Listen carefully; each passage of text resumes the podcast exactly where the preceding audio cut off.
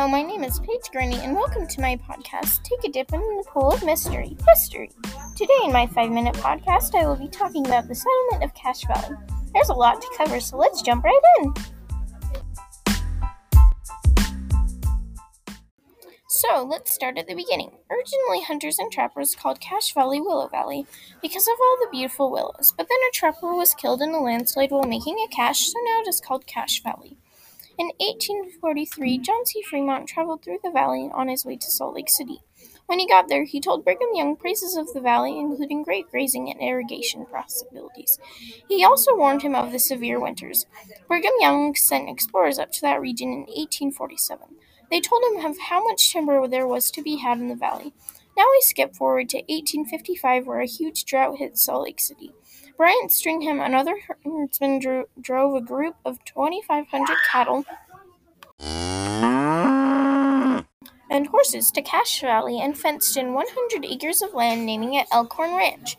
There was a huge blizzard that year, and the group almost died from the lack of food.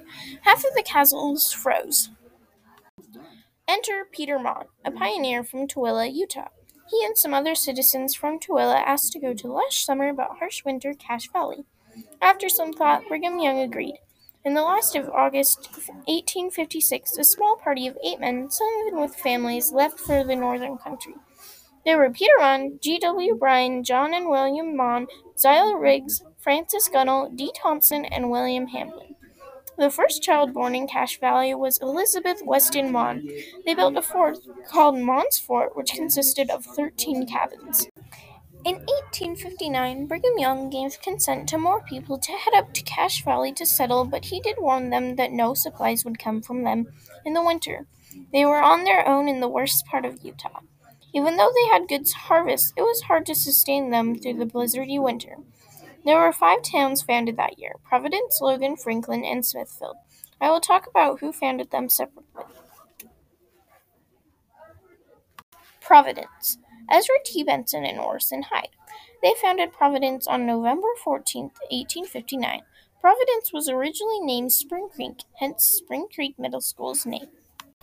Logan. Brigham Young founded the town, which dates back to 1859 when he sent a group of settlers to Cache Valley to build a fort along the Logan River. By the following year, there were 100 houses in the development, which was named after Ephraim Logan, an early trapper. They set up cabins in 2 rows along Center Street, stretching 3 blocks to the west by winter. By the winter, the population was 150 families. Franklin.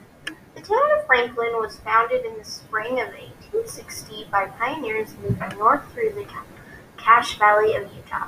61 families built small cabins along the Cub River and commenced farms. Smithfield. Smithfield was settled in October of 1859 by Seth Langton and Robert and John Forney.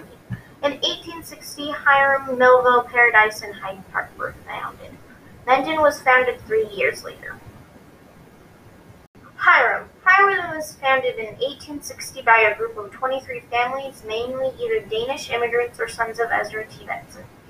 Benson organized a war there in May 1860. Millville. George White Pitkin founded it and named it after a song. Paradise. Paradise was founded by Ezra T. Benson and named by him. Hyde Park. It was settled in April 1860 by William Hyde and Robert Daines. The settlement was named for William Hyde, the first presiding church elder and bishop in the area.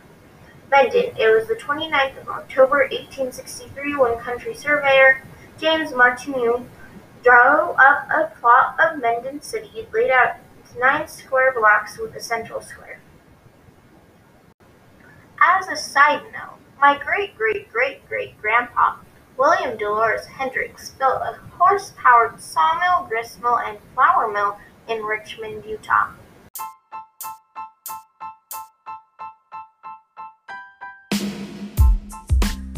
Thank you for listening. I hope this was very informative and fun.